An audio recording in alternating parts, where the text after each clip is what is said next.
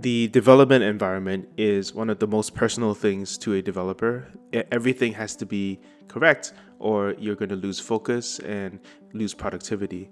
So I was very interested in learning about the GitHub Codespaces story because I have been a skeptic of cloud development in the past, and people have always argued that cloud development is the future, and it hasn't come. But GitHub moved their entire engineering team onto cloud development exclusively, and that was a fantastic and bold decision.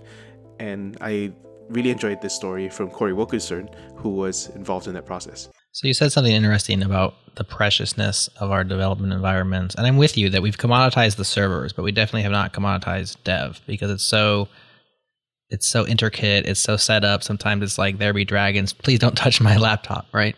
Because it works right now, but I'm not sure if it's going to work tomorrow. I do hate mm. that. I think it's like almost a different skill set of like maintaining that. I mean, there's there's overlap between development and like the maintenance of a development environment in terms of things that you need to learn, but there, it's almost a different task altogether. So I don't like that about it, but it's still very true that our development environments are precious to us and they're tweaked and configured and customized and all the things. So I'm sure there's probably lots of resistance to this.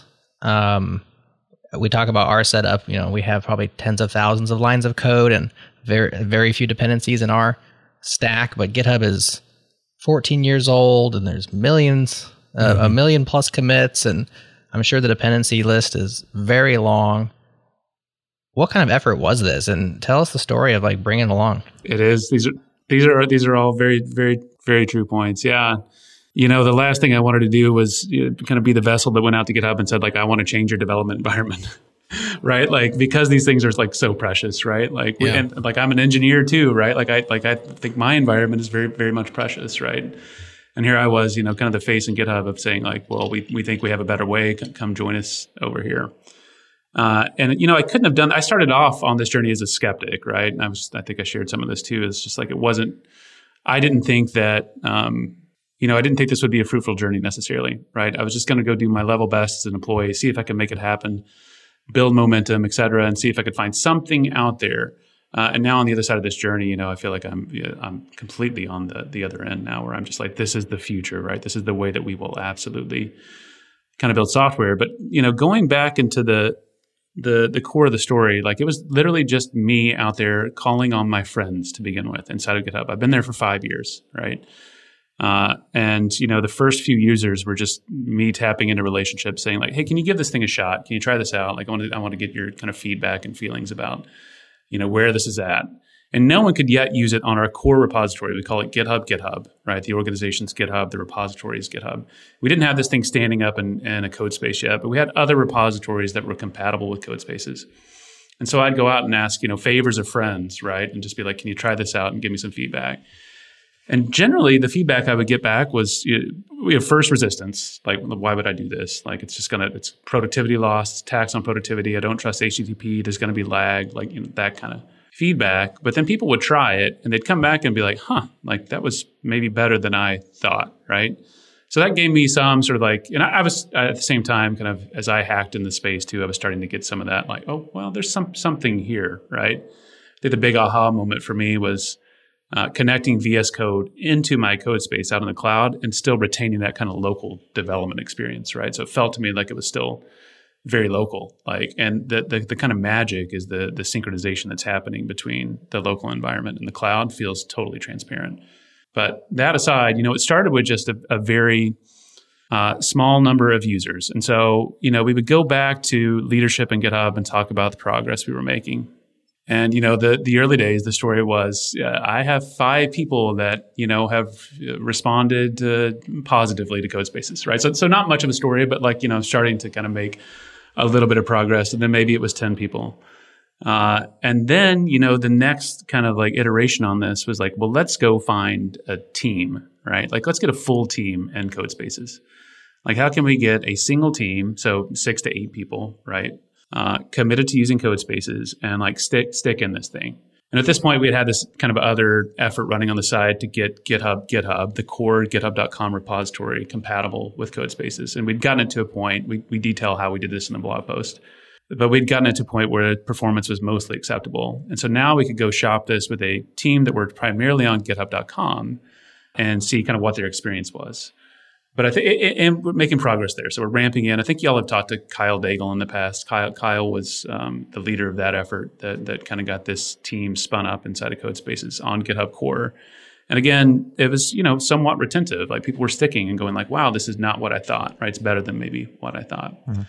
But I think the real kind of breakthrough moment came when uh, we stopped calling this dog fooding, right? Like the, you hear this term all the time, like dog food. I think it actually originated. I, I looked up on Wikipedia, like I think the term originated inside of Microsoft um, hmm. a number of years right. ago. But uh, GitHubbers, my colleagues, just did, don't don't don't respond well to that term, right? Like dog fooding isn't really kind of like doesn't inspire anyone to go do anything, right? Just like eat the dog food, like who like who feels good about that?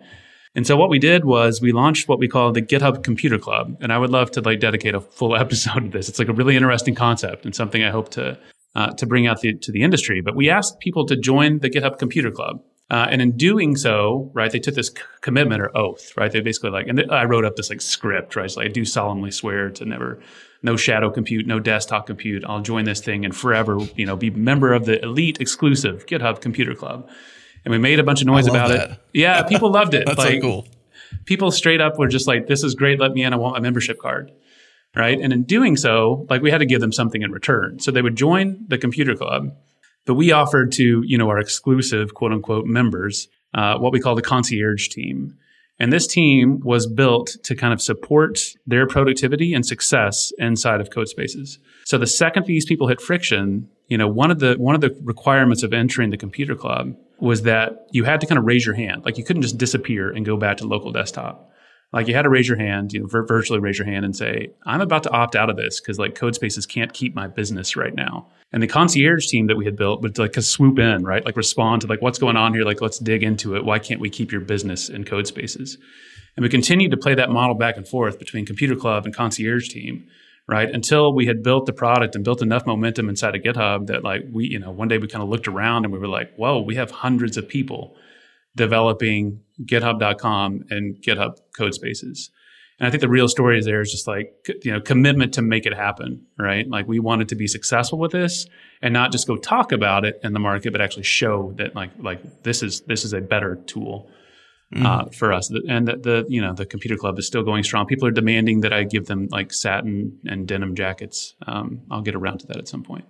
Well, I hate to break it to you, Cory, but GCC is already taken as an acronym. So you got a namespace yeah. conflict on that one.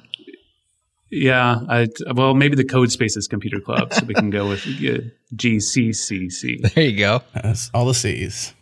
I, I like this aspect because you treat this like a customer scenario. Like you built a product, and you have to retain customers, and you're actually exercising a great principle for anybody building a product, which is talk to users. And yeah, you know, and when they have trouble, you know, swoop in, as you had said, and understand those problems and be committed to fixing them. And I think that's like a a great way, a great story for how Codespaces became powerful inside of GitHub because that's exactly how you build a product. Not just let's just try this thing and hopefully our internal team adopts it by force. As you had said, you know, you you know, you wanted to go along with your employee card and be able to see if Codespaces could work. And out the other end, you became a believer, but you're not forcing GitHub engineers to use it. You're asking them to try it. In this case, the computer club with the oath. And then, as you said, you look up and you see hundreds now. And I think that's right. like the the position was like like n- no fiat. Like we didn't want to lead with like you have to do this. Like that's the absolute wrong way to get adoption in your product, right? And like we wanted to literally win the business of our colleagues, right? So like we wanted to build uh, such a fantastic experience in code spaces that people would choose it, right? And yeah, I, I think the Computer Club probably you know, kind of boosted adoption a little bit, no, no doubt about it.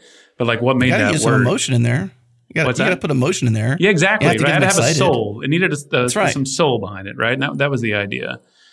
And like the fact that we did respond to this and like we actually did win business, like when things didn't go well and when people wanted to opt out, they could, you know, they would for a week or whatever. But the goal was like, how do we get them back in here, kind of remove whatever that impediment is and get them, you know, productive in, in Codespaces again. So what happens if you take the oath and you go back? Do you just do you chop off a finger or what's the Yeah. What's the penalty? well, you know, uh, we we leave that intentionally vague, right? So people can assume the worst. No, no, I, I, I don't know that we've had you know any real regression there just yet, which is good. Code Spaces is super retentive. I think we have people, you know, from time to time use local desktop. I had a, a colleague. This is actually, I think, in the blog post maybe. Uh, a colleague of mine uh, reported the other day. She said, um, "I was using local development. My environment broke." So I opted in into CodeSpace or I switched it over to CodeSpaces. And she was like, I actually shipped my task in my CodeSpace before my local development environment rebuilt. And that was just like, I think everyone was like, wow, that is such a good, good story. And so true. It's like kind of the experience we're all having right now with, with CodeSpaces. Uh, we talk about it again in the blog post. You click a button, the environment's live, right? So like for every new engineer that joins GitHub, you know, I think they all are probably fairly spoiled at this point because like day one, they click a button and they're able to run that environment, like the entire GitHub.com environment. It's just been like really incredible to watch. So, Cory, the way you've explained the flow of this GitHub Computer Club seems a little smooth. I, I got to imagine you hit some friction. Can you share some of the struggle that you hit, some opposing forces in the process of rolling this out? Yeah, I mean, I mean, it's basically started with like a bunch of no, like honestly, like kind of throughout GitHub. I think I think people had seen previous iterations of CodeSpaces. We announced it, I think, in May of 2020, right at GitHub Satellite. Yeah, I saw the and, first tweet I saw about it was Kelsey Hightower's actually. Okay, so yeah, it was that's May 2020. Long, it's been out there for a while, right? And like I think when people first tried to use it inside of GitHub, there was a a bit of friction, right? Didn't work for them, uh, and I think you know first impressions can sometimes be lasting impressions. Uh, and so when I went out there and I was just like, use this thing, it's great, it's really evolved, right? Like we feel like pretty proud of it. Like it just a bunch of kind of no uh, left and right. And so then it became like, how are we going to build this business? And yes, the computer club was a big boost, and the concierge team certainly was just like a huge, probably the most kind of high leverage kind of practice we we discovered along the way. But a lot of this was just like startup style practices. Like we're building a business inside of GitHub, and and I think that's maybe useful context for anyone that's looking for um, trying to build adoption of their their own products in house, right? Like you've got to think of this sometimes as like this is your own business. How are you going to build it inside of GitHub and when? What is a very kind of stubborn audience? Like we're all, I'm a developer, I can say that. Like we're somewhat stubborn. We find our you know, we find the tools that work well for us. And if someone comes and says, I want to change those, yeah. your, your response is going to be, don't. Don't touch my local dev environment, Cory. Yeah, yeah and I, yeah, we'll get to this in a second. One of the great parts about code spaces is that we just commoditized like the commute, uh, sorry, the compute part of this, right? Like the environment is now running somewhere else, but like dot files, VS Code settings sync, VS Code extensions, right? We bring those all to the environment, right? So you don't lose your kind of like curated workbench, right? If you've got a dot files repo set up on GitHub right now, we bring that into the compute environment and kind of like you know uh, the bring your environment and kind of your personality, your expression of yourself captured in code into that environment. We bring your workbench out to out your compute, which I think is just like a really nice touch, right? So you get this like you get the, the, the sort of unburdened compute out here running in the cloud, so you freed up your local machine, but you can still bring your preferences into that environment. So I, I digress. Going back to kind of building the business a little bit, you know, it felt like startup tactics, right? So we had the concierge team, we had a computer club, we had effectively like I would say guerrilla marketing. like we were out on Slack kind of every day looking for opportunities to say like, have you tried CodeSpaces, right? So uh, people were receiving you know M1 Macs, right? Like M1 architecture Macs. And like the GitHub GitHub build just would not yet work, right? We had not put in the investment to make the the GitHub GitHub build on run on an M1 Mac, and so we'd say, "Hey, have you tried a CodeSpace yet?"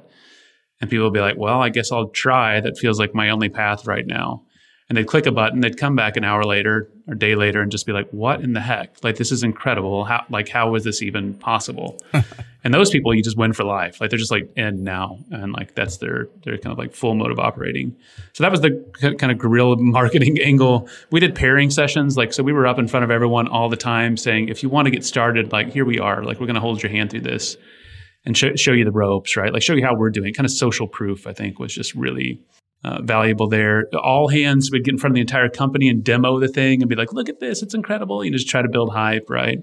Connected with the right people. So, you know, I'm kind of maybe loath to call them influencers, but you know, the people inside of GitHub that, you know, every engineer look up to, right? Yeah. Like they look up to them and say, like, this is the person that, you know, I want, like I aspire to be at some point you know, we converted them, like we won their business, and they're kind of like the trendsetters and, and, and tastemakers. Uh, internally, and then really it boiled down to kind of like I think ruthless prioritization, right? So we listened to our users. What do you need? And we demonstrated that we could follow through on those things, right? For some reason, someone was trying to run some, you know, arcane karma test somewhere that wasn't uh, executing for them. It's just like, all right, great. Let's figure out how to make sure that works in this environment. Like that kind of thing. You know, even small tasks like that were important and and kind of building uh, momentum. And then I'll say it again. One day we just looked up and we'd gone from a bunch of no uh, to a bunch of super fans inside of GitHub. Like we have cheerleaders. Like if you go out and look on Twitter right now, the day after we kind of announced Codespaces uh, to the world, uh, there were just like GitHubbers were out there very enthusiastic about the thing. Uh, and it was a very genuine response. Like we didn't ask anyone to go do that. People are just that enthused about what we built. Yeah, I saw a tweet from Kelsey Hightower. Again, I'll mention Kelsey.